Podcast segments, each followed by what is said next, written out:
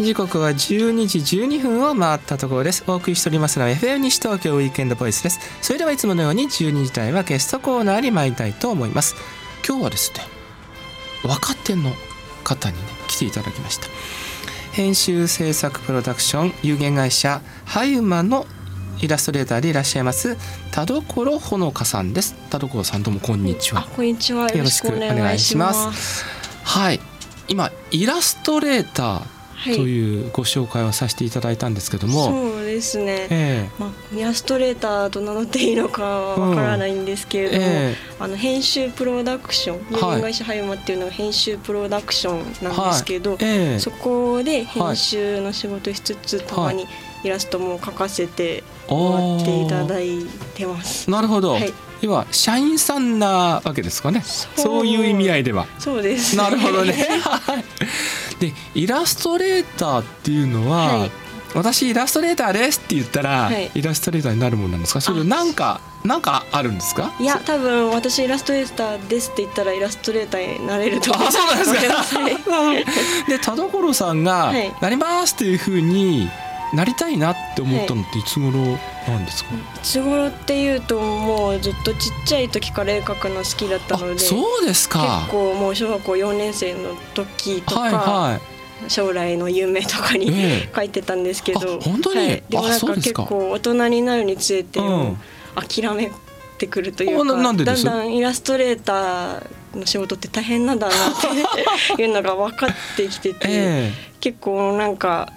なあんまりなろうと活動していたわけではないんですね。そうなんですね、はい、でもただたまたまあの美大を卒業した後に、はいはい、えー、と去年の6月頃なんですけど、えー、求人を見てたら、えー、あ私あの就職活動をろくにしてなかったのでそうですか、ね、はい、卒業後は何もしなかったんですけどその給食を見てて、えー、子供向けの図鑑を作る会社ですって言ってイラスト描ける人も募集してますっていう横を見て絶対やりたいと思ってはい、入ってで結果的に今イラストを仕事で描けてるので、うん、あのなんか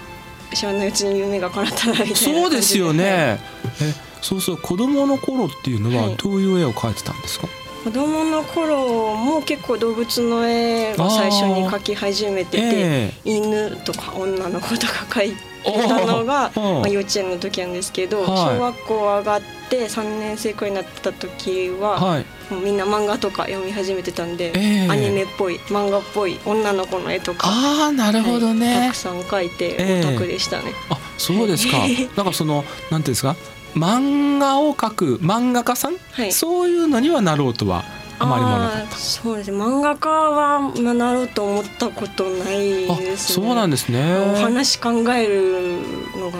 得意じゃなかったので じゃあ美大に入る時にも、はい、その絵を描く方の専攻の方に住まれたということですか、美大はですね、えっ、ー、と多分ただ絵を描きたいということだったら優画家とか、はい、ファインアートの方だと純粋に本当に絵を描く画家なので、そっちに行くのが普通だと思うんですけど、えー、私はちょっと自信が中途半端だったのであの本当に絵を描く方の方面に進むとあんまり就職先って望めないんですね。うん、なるほどなるほど。私ムサビ出身なんですけど、はい、ムサビのあの卒業後の進路も5割就職残りの5割未就職就職しないでなんか別のことみたいな感じなので。でなのでそのムサビの中でも一番就職率がいいと言われているデザイン科の方に入って、はい、なので大学ではデザインを専攻してたんです、ね、なるほどね。でもあんまり就活しなかった。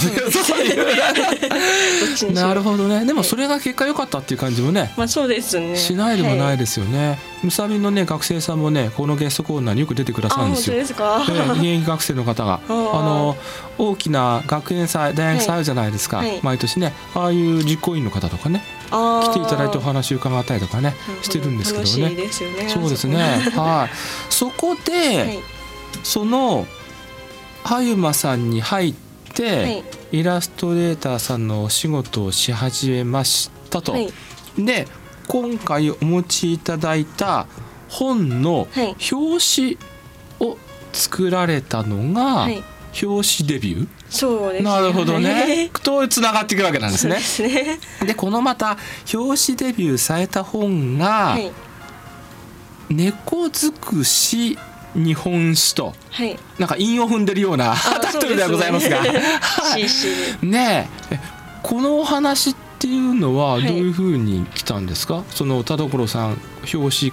書いてみない的な話っていうのは。あこれは私あまああ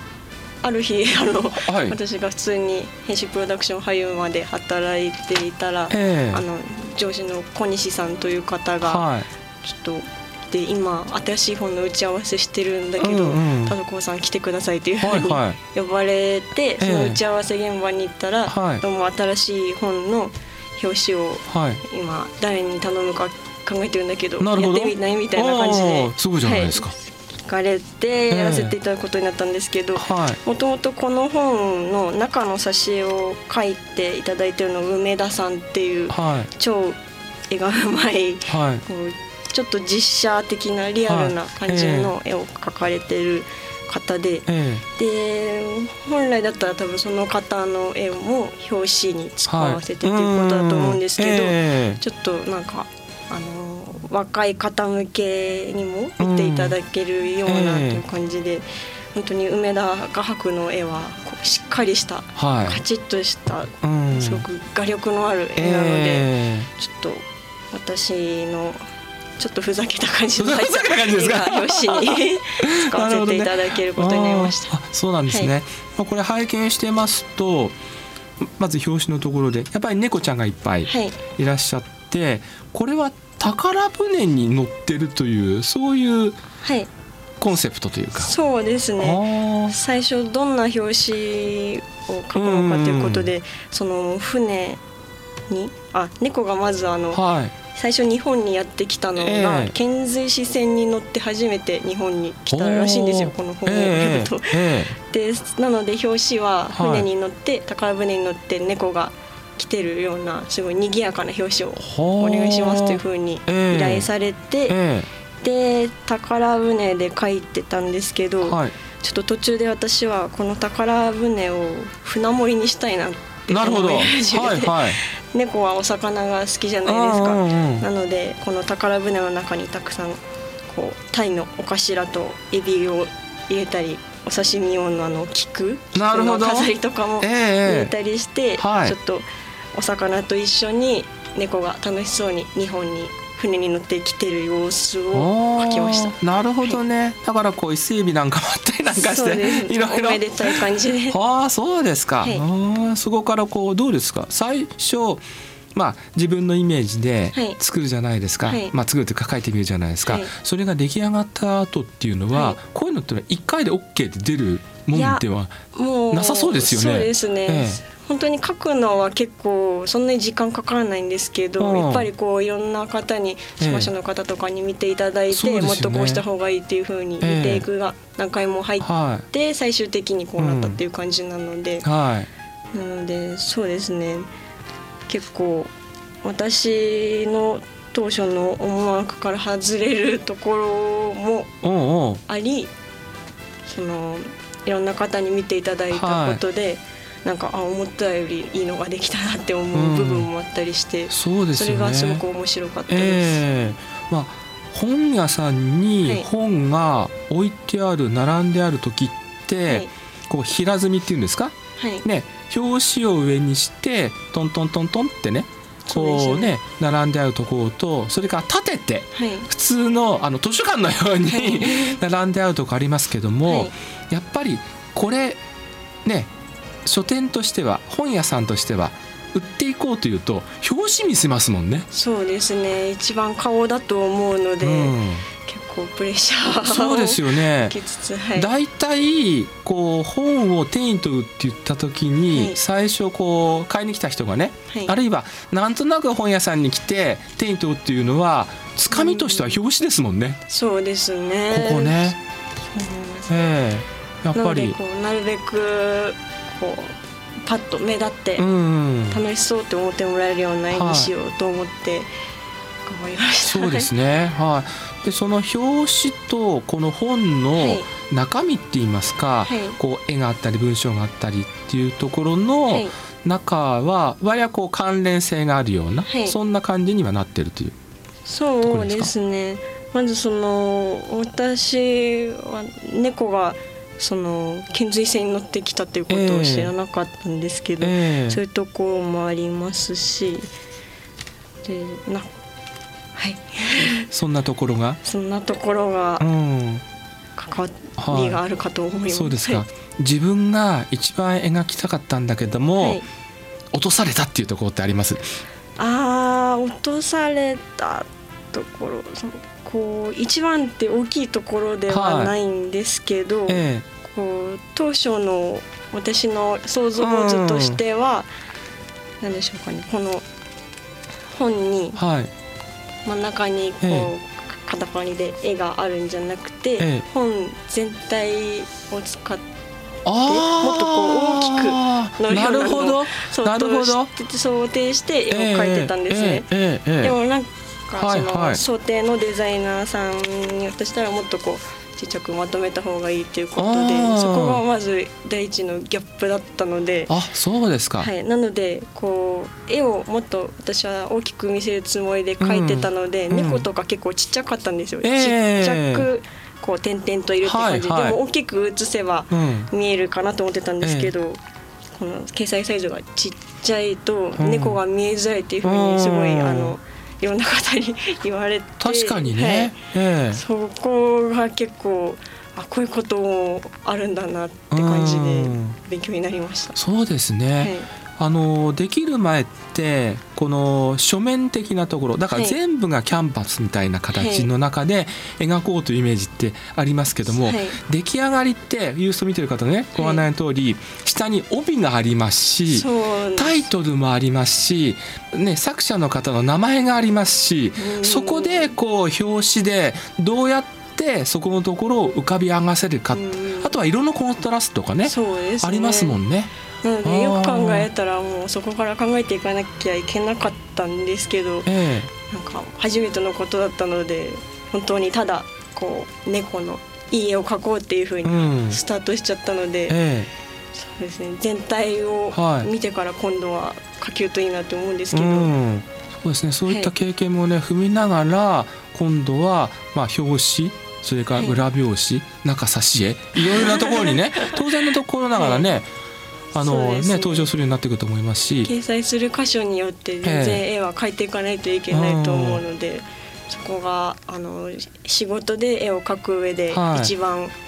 そうですね勉強になったところです。確かに出来上がりは、はい、もう我々ね本屋さんで見る人っていうのは、はい、もう本じゃないですか、はい、ね、そこまでってそこを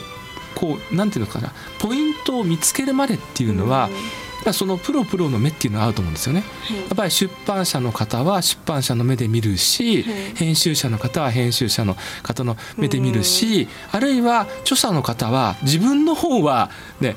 これではねイメージが浮かばないのがねあるかもしれないし、その辺のところのやっぱりこう合作集合体っていう感じがしますよね。そうですね。ね。今まではやっぱり一人で自分のためにしか書いてこなかったので、はい、こういろんな人の協力が組み合わさって一つのものを作るっていうことの難しさ感じましたね。えー、ねえ、はい、初っ端からいい経験されて。これからねね第2第3第4とね楽しみがね 頭してきますね。はい、はい、では本のお話詳しいところ中身はね、えー、後半伺うことにいたしましてちょっとここで一曲かけたいと思うんですが、はい、これも猫の曲。あそうです。はいこのお持ちいただいた曲っていうのは田所さん選曲。私じゃないんですけど、ね、あそうですか。出版社の方でおすすめの猫の曲があるということで聞かせてもらってすごく可愛いなるほど、えーはい、タイトルはねこんなタイトルになっています。猫と税金。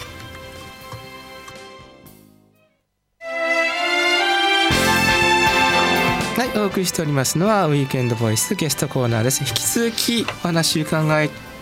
いきたいと思いますけどもまずは本本と言っていてタイトルだけしかご紹介しておりませんでしたので改めてご案内させていただきたいと思います。猫尽くし日本史え、著者は明治学院大学教授でいらっしゃいます文学博士の竹光誠さんです、まあ、竹光先生ご案内の通りですね日本古代史歴史哲学をご専攻されまして日本史全般そして世界史に至るまで幅広い歴史関係の研究に取り込んでいらっしゃいましてもう300冊以上の著書をえ執筆されています。今回が314冊目というふうにお聞きしております、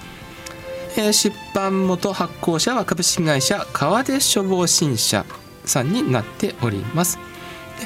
え、先ほどお話がありましたように本文の方の絵は梅田清画家府が担当されていらっしゃいます。企画協力は八雲企画さんそして編集協力の方は田所さんえー、所属の萩馬さんになっております。なんとこの猫尽くし日本史本日2017年2月18日が初版印刷日として本には掲載されておりまして2017年2月28日が初版発行日となっておりますんで今日なんですね。そうですね。でも本は手元にあると。いろいろですね こうねありました、えー、記念すべきにね、はい、ゲスト出演。はい、ありがとうございます。はい、で、この本なんですが、はい、まあ竹光先生、もう歴史のね先生としては有名な方なんですが、はい、順番にこう見ていただきますと、えー、章立てとしては第1章から第4章まで、まず第1章で日本にやってきた猫、ね、イントロダクションですよ。にゃんこの、ね、そこから始まりまして第2章。綱から取り放たれた猫。ねで第3章は文化人を魅了した猫と続きまして第4章は神として祀られた猫と。こういうふうにですね展開がなってそういえば田所さん家にも猫ちゃんがいる、はい、あそうです。一匹今飼ってます。ねはい。去年の暮れから。どんな猫ちゃんなんですか？あこの表紙にあるような、はい、もう本当にこんな三毛猫なんですけど。そうなんですか。はい。なのでちょっとモデルも入ってるかもしれないあそうですか。三毛猫って割合ね、はい、こう探偵になったりとかですねいろいろなところで名前が出てまいりますけども割合こう人間の近くにいる猫的な感じはしますけどもね。そうですね構馴染みのある感じで、はいえ。ー、私も三毛猫が一番好きなんですけど。あそうなんですね、はい、でこの本をこう辿っていきますと日本に猫がやってくる。この宝船じゃないですけど船に乗って、ね、大陸からやってきたと。いうとこから始まりまして、平安時代では結構な、ね、貴族の方々にめでられてなんと官位がついていた猫ちゃんもい。らっしゃると、その中には十五位の下と言いますからいわゆる天井人、はい、ね。帝の謁見の間の天井殿に上がることができた猫。ね。すごいもんですね。すごいですね、ね、あとはまあ物語にもいろいろ猫っていうのは出てきますよね、はい、割合ね。だからそれだけ昔からこう日本人の人間の近くにねいたんじゃないかなっていうところをねこの高光先生がやはり歴史の先生ですから克明に書かれているところに梅田画家譜のね、はい、絵がこう入ってるというところなんですけどもこうどうですか？あの表紙を田所さんが作るにあたって、はい、本ってどういうふうにこう作られていくんですか？表紙は表紙本は本って感じなんですか、はいいやえっ、ー、と多分本の方はもう結構進んでいた状態で、えー、後から私は表紙を書かせていただいたので、はい、なるほど。はい、で実際はじゃあ別あつらいみたいな感じで作っていくものなんですかこれ別あつらえー、というか多分あの本文の方が結構出来上がってて、私はそれを、あのタイピングの仕事ももう課せされてたので、打ちながら読んでたんですけどそれを見てて、はい、でそんな仕事をしてたら表紙書きませんかっていうふうに言われたので。そういうふうになったわけですね。最初は編集者だったわけですねあそうなんですね。どうですか？そうすると実際に本の制作に携わって、はい、この中で自分があこれ面白いところとかってなんか気になるところってあります、はい、あはい。あのー私は結構社会が苦手で歴史とかも全然点数いつも悪くて社会の先生に「社会嫌いかい?」って聞かれたりしたような学生だったんですけど結構面白く読ませていただいて、あの特にこう猫と日本人の関わりの風俗といいますか、あの江戸時代に、猫を使って商売をした人たちがいたっていうのがすごい面白いなと思って、猫の飲み取りをする商売をしてる人がいたらしいんですよ江戸時代に、はいはい、狼の毛皮を持って、うんうん、でそれでお声がかかると猫を桶に入れて体を洗って、はい、でそのびしょびしょの猫に狼の毛皮をこすりつけるというか撫でて拭いてあげて、うん、その狼の毛皮についた猫ののみ猫についてたのみを、はい、こう道端で払って、こんなに飲み取れましたなるほど。見せてお金を取ってる人がいたとかそんな感じであとネズミよけの猫の絵を描いて歩いてた人がいたとか、はいはい、なんか江戸時代っぽいなってなるほどね。そういう印象がね そうますね。まあ猫といえばこの歴史の中でね時としてねこう出てくる場合があってね、やっぱりあの私なんかこう思うのはその昔からいわゆるその造詞物、はい、ねあの物語とかねあるじゃないですか。ああいうとこにすると子供系なおとぎ造詞とかね、はい、あるとやっぱり猫ちゃんっていうのはね出てきたりとかしますし、まあ、あの江戸それから明治の文豪さんとか、はい、あるいはあの明治時代のこう明治政府を作ったね、いろいろ偉い人、政治家さんっていうのは大体近くに猫を置いてましたね。ああそうですね。ね多くの場合ね。うん、え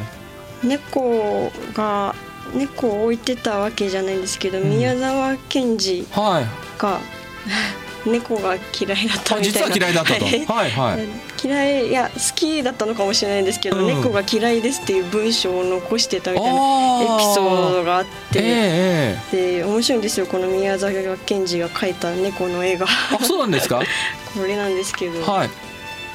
ユースト見えますかね？ああなんか遠いかええー、はい。なんかもう猫が嫌いですって言ってるのが分かるようなちょっと気持ち悪い なんとなくブサイクなって感じがそうですね。ちょっとね、怖い感じなんですけどその宮沢賢治が残した文章が,、が私は結構好きで、うん、なんか猫は大嫌いです猫の体の中を考えると吐き出しそうになります。どんだけ嫌いなんだろうみたいな。なるほどね、はい、結構そうですね。猫と関わりのあった偉人の話もたくさん載ってるので、うん、面白かったです。そうですね、このご本なんですけどね「猫尽くし日本史」というこのタイトル通りですね、はい日本史本として読んでも面白いかもしれない、はい、まずはね。そうですね、ね、それからもう一つ猫尽くし本として読んでも面白いかなというところがね、はい、まあ読み方あるいは読み返していった時にこの本の中身の捉え方はなんか変わってくるんじゃないかなっていう気もしますし、はい、で何回か読んだ後にはですね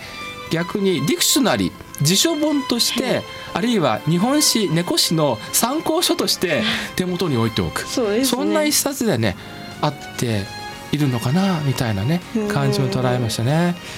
まあ猫ってあの、はい、型や化けるとかね、は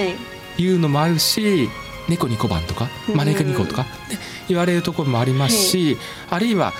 三味線のね川になっちゃったりとか。ね。そんなようなところもありますし、まあその割合近しい動物の一つではありながらなかなか正体が分かりにくい。そうですね。身近にすぎて結局、何なんだろうみたいなところはありますね。ね他の動物とだって全く違うじゃないですか。すね。えー、習性とかもね、はい、その代わり猫を見ない場所ってあんまりないんじゃないかなないですね。ね多分人間のいるところに猫がいるので、うんえ。ー、自分が人間である以上猫を見ない場所はないという感じですよね。そうですよね。でまあ生活も一緒にできたりとかね。そうですね。いますしね、はい、そんなようなことが、えー、随所に散りばめられましたこの猫尽くし日本史なんですが非常にありがたいことにプレゼントをしていただくということがあります。えー、2つあります。まずは FM 西東京を、えー、リスナーの皆さんにプレゼントという形で、えー、川田書房新書さんから発売されましたこの猫尽くし日本史特別に非売品のポストカードをつけまして3名の方にプレゼントというのがあります。こちらの方は FM 西東京のホームページのプレゼント応募フォームから応募いただきたいと思います3月4日土曜日の締め切りになっておりまして3名の方当選発表は商品の発送をもって返させていただきたいと思いますそしてもう一つは今から申し上げます田無駅周辺の書店さんでこの猫尽くし日本酒をお買い求めの皆さんに数に限りはありますがご案内しました非売品のポストカードを一緒にお付けしたいと思っております。えー、田無駅南口は睦見書店さん。そして田無駅北口は博文堂書店。それからリブロ、えー、田無店さん。それから、えー、西原グリーンハイツの近くにあります宮脇書店田無店。そして西武池袋線側ですと宝谷駅の蔦屋高野店さんになっております。皆さんぜひ手に取ってまずは表紙を見て中身見てお買い物でいただきたいと思います。はいいろいろお話伺いました。今日ゲストにお招きいたしましたのは編集制作プロダクション俳優のイラストレーター田所ほのかさんでした、はい、次回の作楽しみに待っております。はい、はい、ありがとうございました、はい、どうもありがとうございました、